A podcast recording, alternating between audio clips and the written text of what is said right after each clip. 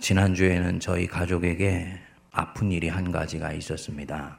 저희 집에 아이들 셋을 신앙으로 이끌어 주시고 신앙의 멘토 역할을 해 주셨던 목사님이 38살의 나이에 병으로 세상을 뜨시게 되신 것입니다. 저희들도 저희들이지만 우리 아이들이 받았던 정신적 충격은 대단했었습니다. 정말로 예수님을 사랑하고 교회를 사랑한 분이었는데 온몸의 근육이 점점 마비되어 가는 루게릭병에 걸렸다는 소식을 1년 반 정도 전에 들었었습니다. 목사님은 그 와중에서도 사역을 포기하지 아니하시고 끝까지 자신의 사명을 감당하시다가 38살의 나이에 사랑하는 아내와 어린 자녀 하나를 남겨놓고 황금 같은 그 시기에 생을 마무리하고 천국에 가신 것입니다.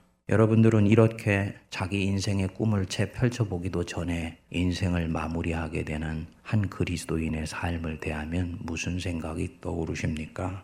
신앙의 걸음을 완주하지 못하고 강제로 삶이 박탈당해야 되는 사람들, 교회를 사랑하고 섬기고 싶어서 애절한 가슴으로 늘 교회 주변에 자기 자신을 담궜는데 갑작스러운 병으로 인해서 평생을 병원이라든지 침대에서 인생을 마무리해야 되는 사람들, 이런저런 이유들로 자기의 삶이 완주하지 못하는 것 같은 분들을 보면 여러분들은 어떻게 그들의 삶을 이해하십니까? 목회를 하면서 이런 분들의 장례를 집례하게 되면 뭐라고 달리 할 말이 없습니다. 하나님이 천국에서 급하게 쓰시려고 데려가셨나 봅니다. 라고 말은 하지만 제 안에서 질문이 연이어 튀어나오지요. 그러면 사명을 완수하지 못한 것 같은 이 사람의 인생은 어떻게 되는가? 이런 의문을 가진 가운데 한 2년여 전에 책 한 권을 손에 넣어서 정독을 하게 되었습니다. 교보문고에서 1년 이상을 베스트셀러로 읽혀졌던 책인데 제목이 미움받을 용기라는 책입니다. 내 삶이 불행하다고 지금 느껴지는 사람들, 인간관계 때문에 끊임없이 스트레스를 받고 어려움을 겪는 분들에게 기독교 서적은 아니지만 정독을 권해드리는 아주 좋은 책입니다. 책의 저자는 아들러라는 심리학자의 통찰을 가져와서 이런 말을 합니다. 많은 사람들은 인생을 실선이라고 생각한다. 그리고 그 선에는 항상 목적지가 있다. 그런데 만일 인생이 정상이라는 목적지에 도달하기 위한 등산이라고 한다면 인생의 대부분을 우리는 정상이 아닌 길 위에서 보내게 된다.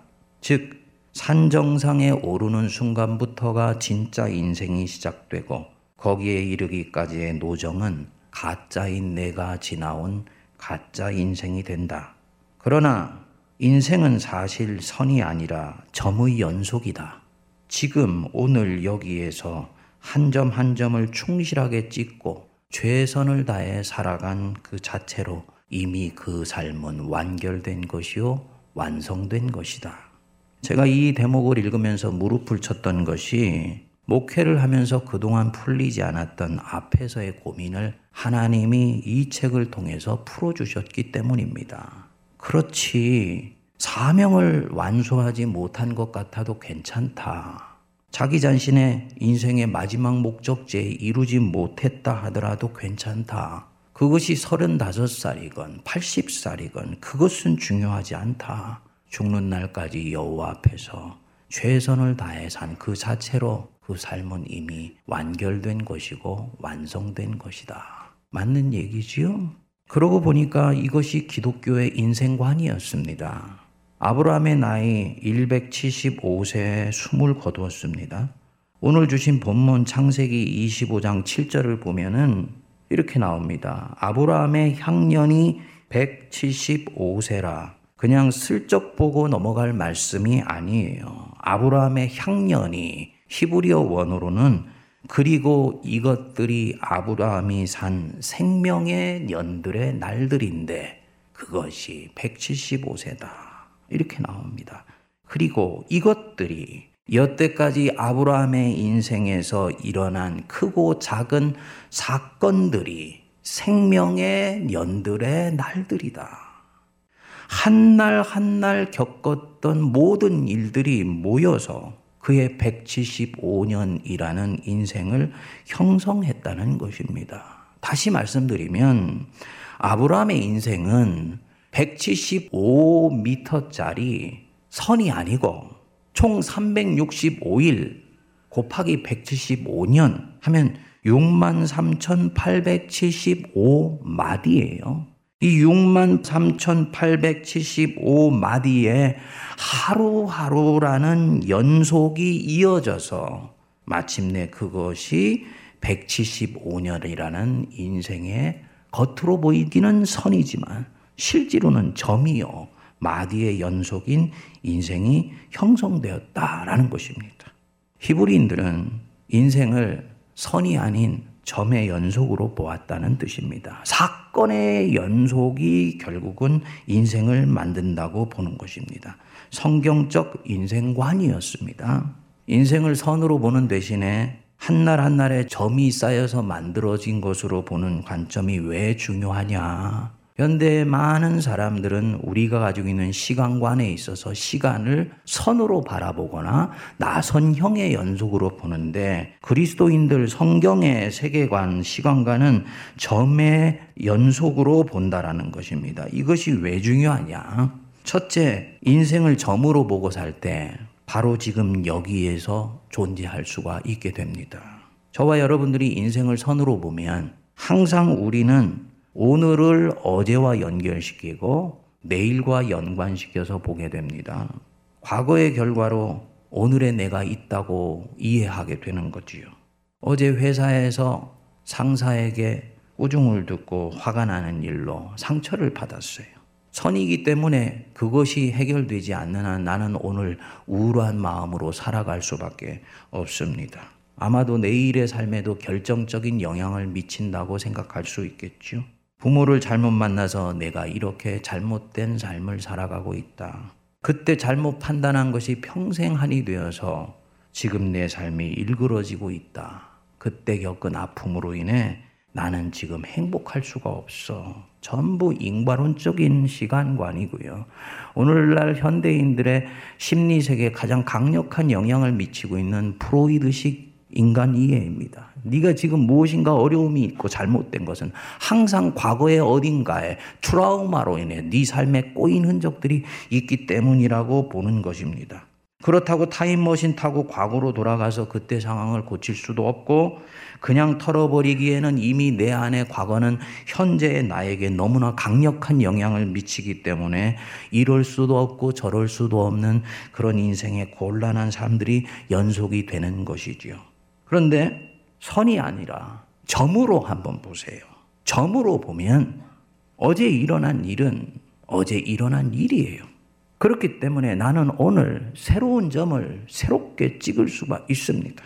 비로소 두고 온 과거에 묶이지 아니하고 오지도 않은 내일을 놓고 미리 염려하지 않게 됩니다. 아브라함은 삶을 연속적인 선으로 보면서 살지 않았었습니다. 그는 지난 175년을 하루하루 지금 여기서 하나님 앞에서 살았습니다. 어제의 실수와 잘못이 오늘 자기 자신을 지배하도록 놔두지를 않았습니다. 프로이드식으로 얘기하면 이 사람은 아버지 자신이 아브라함이 잘못된 삶을 출발할 수밖에 없도록 하는 굉장히 안 좋은 영향을 미쳤습니다. 아버지 데라가 고향 땅 떠나 가나안 땅으로 가려고 하다가 중간 지점 하란 땅에 주저앉아 버렸습니다. 그리고는 결국은 거기서 인생을 마무리해 버렸습니다. 생이 하란에서 꺾여 버린 것입니다. 그러나 아브라함은 그런 아버지의 잘못된 인생 결론에 영향을 받지를 아니하고 오히려 영의 아버지 하나님의 손을 붙들고 아버지가 실패했던 바로 그 하란 땅에서 다시 일어나 약속의 땅을 향하여 전진했던 것입니다. 부모 잘못 만났다고 핑계대지 않았습니다. 사실은 낯선 곳으로 자기를 던져 넣기가 힘드니까 두려우니까 지금 있는 이 자리에 불편하지만 계속 있으려고 하는 그런 상황 속에서 부모 핑계되지 않은 것입니다. 가나안 땅에 들어가서도 아브라함은 여러 차례를 실패합니다. 두 번이나 자기 아내 사례를 여동생이라고 속여서 자기 아내가 상처를 받은 것은 말할 것도 없고 자기의 자존심도 상했지요.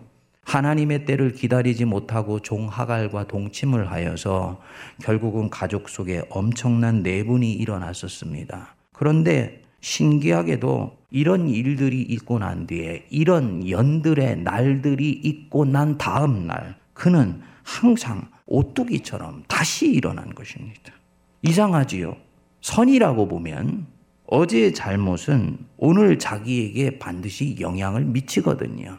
우리가 죄 짓지 말아야 된다, 죄 짓지 말아야 된다 하는데 왜 성도가 죄를 멀리 하는 것이 중요하냐면요. 죄를 짓는 순간 그것이 하나님께 범죄가 되는 것은 말할 것도 없고 이미 저와 여러분들은 하나님께서 여러분과 제 양심 속에 성령이라는 걸 집어넣어 주셔서 죄를 지었을 때는 반드시 자책감과 정죄감이 찾아오게 돼 있어요.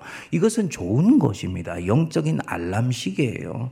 그리고 이 정죄감이 나로 하여금 굉장히 내 자신을 감당할 줄 모르게 만들어 놓습니다. 그러니까 그때부터 자신의 페이스가 흔들릴 수밖에 없는 것이지요. 남들은 그냥 나를 아무 생각 없이 바라보고 있는데도 나는 무엇인가를 하다가 들킨 것 같이 마음이 심히 흔들려요. 자연히 삶의 걸음에 있어서 옆으로 비껴나가기 시작하는 것이죠. 그래서 조심해야 돼요. 아브라함의 175년 안에도 이 년들의 날들마다 과거에 묶여서 어둡침침한 나락으로 떨어져 버릴 만한 순간이 수없이 많이 있었는데 신기하게도 이 사람은 실패한 다음에 항상 벌떡 일어나 이전보다도 더욱 쑥 자라 있습니다. 과거에서 현재를 살지 않고 어제에서 오늘을 살지 않고 어제가 오늘의 나를 지배하도록 놔두지 않았기 때문입니다. 하루하루를 하나님 앞에서 바로 지금 여기에서 다시 시작했기 때문입니다. 이게 히브리인들의 시간관이고 그리스도인의 시간관이에요. 어제는 어제고 오늘은 오늘입니다. 과거는 과거고 현재는 현재예요. 그래서 이전 것은 어제 밤으로 지나갔고 오늘은 보라 새 것이 되었도다. 선포하고 시작할 수가 있는 것입니다. 그렇게 선포하고 시작하면 희한하게도 어제의 과거가 나에게 영향을 미치지 않을 수도 있다는 것을 경험으로 확인하게 되지요. 에베소서 4장 26절에 보면 해가 지도록 분을 품지 말고 이 말 나옵니다. 유대적 시간관에서는 해가 떨어진 저녁이 하루의 시작입니다. 해가 지도록 분을 품지 말아라. 이 말은 해지기 전에 일어난 일, 즉, 어저께 일어난 일이, 하루 전에 일어난 일이 오늘 너의 영혼과 생각을 지배하도록 그대로 놔두지 말아라. 라고 얘기를 하는 것입니다. 그러니까 성도가 인생을 하루를 마무리하기 전에 반드시 기도를 통해서 그날의 하루를 마무리하고 종지부를 찍고 아침에 일어났을 때 기도를 함으로 시작하는 것은 단순히 하나님 앞에서 마무리하고 하나님 앞에서 새로 시작하는 것일 뿐만 아니라 두고 온 과거가 오늘의 새로운 출발을 가로막거나 점령하거나 지배하지 못하도록 하는 굉장히 중요한 영적 순간인 것을 우리가 기억할 필요가 있습니다. 이것이 그리스도인들의 삶이에요. 그런데 저나 여러분들은 왜 그렇게 과거에 늘 묶여서 삽니까? 상담을 하다 보면 부모를 잘못 만나서 내 인생이 펴지 못한 것 같다고. 그때 내가 잘못 판단해서. 목사님, 목사님께만 말씀드리는데 그때 제가 내 남편 만나지 말았어야 되는데. 아, 내 아내 만나지 말았어야 되는데. 그 자기 인생을 그것 때문에 구부러졌다고 보는 거예요.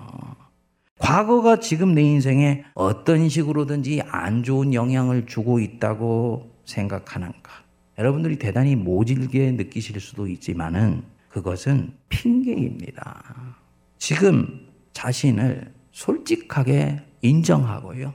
저와 여러분들이 있는 그대로의 지금의 나를 받아들이고 용기 있게 수용하여서 다시 시작하려고 하면 생은 얼마든지 새롭게 출발할 수 있는 기회가 열리게 됩니다. 근데 그렇게 하려고 하지 않고 누군가에게 화살을 돌려서 지금 나의 행복하지 않은 삶을 정당화하는 것입니다. 그는 아마도 그렇게 누군가에게 화살을 돌림으로 불만족스러운 이 삶을 계속 살아가기로 작정했을 것입니다. 그리스도인들은 그렇게 살지 않습니다. 이전 것은 지나갔습니다. 보십시오. 새 것이 되었습니다. 또 어째서 오지도 않은 내일을 놓고 그렇게 염려들을 많이 하세요. 제가 10년 동안을 외국 생활을 하다가 한국에 들어왔더니 가장 많아진 것이 두 가지가 있더라고. 하나는 커피숍이 너무너무 많아졌고요. 두 번째로는 우리 국민들이요. 보험에 굉장히 관심을 많이 가요. 근데 제가 TV를 보니까 인간의 미래에 대해서 미리 준비하는 것은 좋은 태도이지만 과도하게 내일이나 미래나 노후에 대한 불안과 염려와 걱정을 집어넣어줘서 실제보다도 과대 포장되어서 우리 자신을 염려 속에 집어넣은 것을 봤어요. 보험하는 분들한테는 대단히 죄송합니다만 사실입니다. 우리 주님이 이렇게 말씀하셨잖아요. 마태복음 6장 34절 보면 뭐라 그랬습니까? 그러므로 내일 일을 위하여 염려하지 말라. 내일 일은 누가 염려한다고요? 내일이 염려할 것이요. 기가 막힌 말씀이에요. 내일 일은 네가 염려할 것도 아니고 네 가족이 염려할 것도 아니고 내일 일은 누가 내일이 염려해. 내일 일은 내일이 염려한다는 말은 내일 일은 내일이 오면 그 내일이라는 놈이 염려할 것이니까 너는 걱정 붙들어 매고 오늘 지금 여기서 충실하게 나 예수와 함께 살아라. 그 말씀입니다. 여러분, 지금 여기가 내 삶의 중심입니다. 오늘 지금 드리는 이 예배가 내 삶의 중심이에요. 이 신앙생활에 있어서 영적으로 진보하는데 대단히 중요한 마음가짐이요. 히어앤 나우 신앙이에요. 지금 여기에서의 신앙입니다. 성도들이 예배에 집중하지 못하는 몇 가지 이유가 있어요. 예배에 대한 기대감이 없어질 때 예배에 집중하지 못합니다. 또 지금 드리고 있는 이 예배는 다음 주에도 드릴 수 있기 때문에 지금 여기에 집중하지 못하는 경우가 대단히 많이 있습니다. 잘못된 예배관이고 잘못된 시간관입니다. 오늘 지금 여기는 한 번만 있을 뿐입니다. 한 번 흘러간 물은 절대로 나는 다시 만날 수가 없어요. 우리 하나님은 항상 현재의 하나님이에요. 모세가 하나님 만났을 때 나를 보내는 분이 누구냐고 물으면 내가 뭐라고 대답하리까 그랬더니 하나님 뭐라 그랬습니까? 나 여호와는 스스로 있는 자라 그랬잖아요. I am who I am이에요. 하나님은 항상 현재에 계시는 분이십니다. 과거의 하나님도 아니고 미래의 하나님도 아니에요. 사실은 영원한 현재이신 분이 하나님 자신이에요. 그렇기 때문에 신앙의 진면목은 과거에 있는 기억을 끄집어 오는 것도 아니고 미래에 있는 것들을 소망함으로 바라보는 것도 아니고 사실은 신앙의 진면목은 지금 여기에서 하나님과 함께 사는 것. 이게 신앙의 진면목입니다. 내가 지금 여기서 어떻게 살고 있느냐가 하나님이 가장 주목해 보시고 있는 부분이죠. 과거가 중심이 아니고 오지도 않은 미래가 중심이 아닙니다. 지금 여기가 중심이고요. 필요한 경우만 과거를 잠깐 방문하고 필요한 경우만 지혜를 얻기 위해서 미래를 힐끗 들여다보고 다시 돌아와야 돼요. 여기가 삶의 중심입니다. 둘째, 바로 지금 여기를 살 때 하나님이 이 순간 내게 해주시는 기쁨을 향유하며 누리며 살아갈 수가 있게 됩니다. 하나님은 저와 여러분들에게 좋은 것 주시기를 원하세요. 그분은 좋으신 하나님이세요. 그렇기 때문에 성도가 늘 주님 섬기면서 얼굴이 구겨져 있고 십자가를 고행하는 마음으로 지고 가는 그런 신앙을 하나님이 원하지 않으세요. 그분은 그 고난 가운데서도 주시는 은혜가 항상 있습니다. 그런데 성도들 중에 좋은 것을 좋은 것으로 받지를 못하고 자기에게 주는 기쁨을 항상 유보하는 사람들이 있더라고요. 사람들이 같이 등산을 했습니다. 숨이 턱에 차오르는 마지막 고갯길, 그 깔딱고개라고 얘기를 하죠. 그 깔딱고개를 넘어서 마침내 정상에 올랐어요.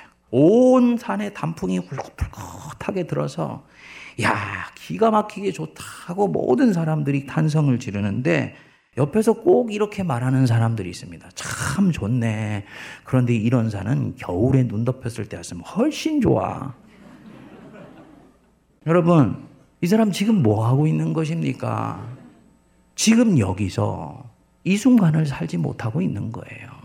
여기서 하나님이 주신 이 순간을 누리지를 못하고 있는 것입니다.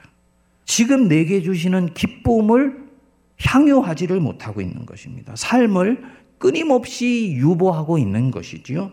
그러지 마십시오. 목적을 이루기까지 인생은 그냥 거기까지 가는 단순한 과정이 아니에요. 그 과정 속에 기쁨이 있습니다. 아브라함은 목적지를 생각하면서 인생을 살지를 않았습니다. 약속이 있지요. 그러나 그 약속이 이루어지기 전까지의 삶은 덜 가치 있고 가짜 비슷한 삶이었던 것이 아니었습니다. 만일 그랬다면은 아들 이삭을 얻기까지의 그의 삶은 항상 만족스럽지를 못했을 것입니다. 그가 그 인생을 목적지향적으로, 즉, 약속이 이루어졌을 때야 비로소 삶이 완성된 것이라고만 생각했다면 그는 그렇게 해서 자기의 인생의 결론으로 주신 그 이삭을 하나님이 내놓으라고 하셨을 때 절대로 그 아들 내놓을 수가 없었습니다. 아들 하나 보고 살아왔던 자기의 삶이 송두리째 뺏길 것 같이 느껴졌을 것입니다. 인생 전체가 부정되는 것이지요. 이 사람 바로 지금 여기에서 하나님과 동행하면서 살았습니다. 그래서 바로 오늘 여기서 행복하게 충만하게 살았어요. 자기 앞에 있는 사람들 사랑하고 무엇보다도 자기와 함께 동행해 주시는 하나님 사랑하고 섬기며 살았습니다. 그 생명의 년들의 날들이 쌓이고 쌓여서 몇 년이 되었다? 175년이 된 거예요. 창세기 25장 8절을 보면 기가 막히게 히브리어가 표현을 합니다. 25장 8절을 여러분 보시면 그의 나이가 높고 늙어서 기운이 다하여 죽어 자기 열조에게로 돌아갔다. 이렇게 나왔는데 히브리 원어로는 아브라함이 나이 많고 만족한 좋은 노인으로 죽었다. 이렇게 나옵니다. 아들을 얻기까지는 초조하고 불안한 인생을 산 것이 아니고 하루하루를 만족하고 기쁨에 찬 삶을 살아서 그것이 인생 전체를 구성하고 행복하게 눈을 감았다. 이런 인생 사실 수 있게 되기를 축복드립니다. 제가 이전 교회를 6년 가까이 목회를 하고 떠나올 때 한 성도가 장문의 편지를 썼었습니다. 고맙다는 말과 함께 이런 글을 썼었습니다. 목사님은 저희와 20여 년은 함께 하실 것이라 생각하고 표현하고 싶은 정도, 사랑도, 감사의 말들도 다 하지 못했는데 이렇게 가시게 되니 다 하지 못한 그 표현들로 인해 마음이 아픕니다. 그 정도에게 제가 답을 했습니다. 다음 목사님 오시면 좋은 마음 담아두지 마시고 그냥 얘기하세요. 오늘의 좋은 것이 내일도 당연히 지속된다는 보장은 어디에도 없습니다. 성도님, 다음에는 오늘을 사세요. 여러분, 오늘을 사시기 바랍니다. 오늘 주시는 은혜와 축복을 누리세요. 그때 그 하나님이 좋으신 것을 알면서 믿음도 깊어지게 됩니다. 셋째로 바로 지금 여기에서 살 때 하나님이 내게 부어주시는 은총을 누리게 됩니다. 여러분들 중에는 설교자가 너무 삶을 나이브하고 낭만적으로 보는 것 아닌가. 인생에는 불확실하고 불투명하며 애매모호한 것들로 가득 차 있는데 그 속에서 과연 기쁨으로 산다는 것이 가능하기나 한 것인가 생각하는 분들이 계실 것입니다. 맞아요. 인생은 불확실하고 불투명합니다. 그런데 저와 여러분들이 예수님의 삶에서 배울 부분이 있다고 저는 봅니다. 그분처럼 삶이 불확실하고 불투명한 것으로 가득 찼던 분이 어디에 있습니까? 성도는 미래가 어떻게 된다 할지라도 우리의 결국은 천국입니다. 그것만으로도 그리스도인은 소망으로 살 수 있는 거예요. 그런데 우리 예수님은 우리에게 이 좋은 길을 닦아주시기 위해서 가시던 불길을 발찌 끼시면서 헤쳐나가셨지 않습니까? 하루도 마음 편한 날이 없이 적대자들에게 둘러싸여 있었습니다. 자신의 미래가 되는 제자들은 보면 철이 없었습니다. 예수님의 미래는요, 장밋빛 미래가 아니었지요. 부활이라고 쉽게 얘기하지 마십시오. 인류 역사상에 단 한 번도 없었던 일이고 아무도 가보지 않은 그 길이 그 일이 자신에게 일어날 수 있다고 어떻게 예수님이 100% 보았을 거라고 생각을 하십니까? 그분은 하나님이시되 인간이셨던 것입니다. 십자가가 기다리고 있었기 때문에 인간적으로는 그 생각만 해도 지금 찰나로 얻는 기쁨이 순식간에 날아가 버릴 것 같을 수 있습니다. 그런데 그분은 지극히 고요하고 평온하며 기쁨에 넘쳤었습니다.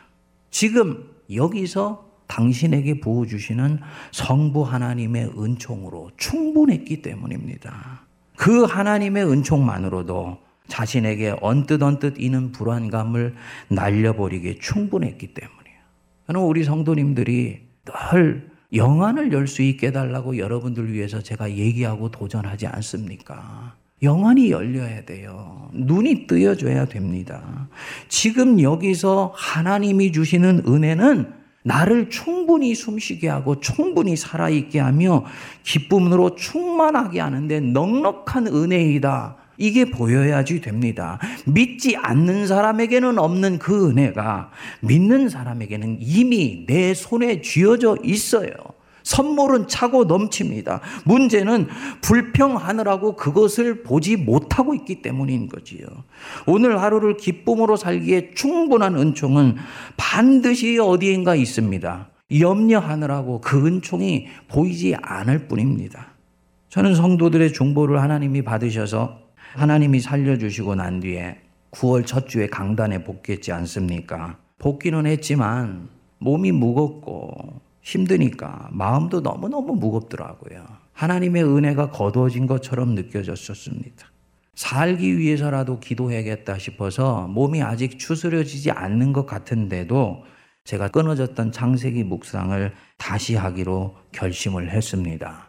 새벽 3시 한 50분쯤에 시간을 맞춰놓고 눈을 뜨면 커피 한 잔을 딱 갈아서 먹고 전날에 준비해 놓던 차를 끓여서 역시 전날 밤에 냉동실에서 꺼내 놓았던 찰떡 두 개를 탁 요깃거리 삼아 먹으면서 말씀을 묵상하는 것으로 하루가 시작되었습니다. 그런데 신기하게도 말씀 준비를 하기 위해서 새벽에 일어나 하나님 앞에 앉아 있는 그 시간이 얼마나 꿀송이처럼 달고 오묘한 줄 몰라요.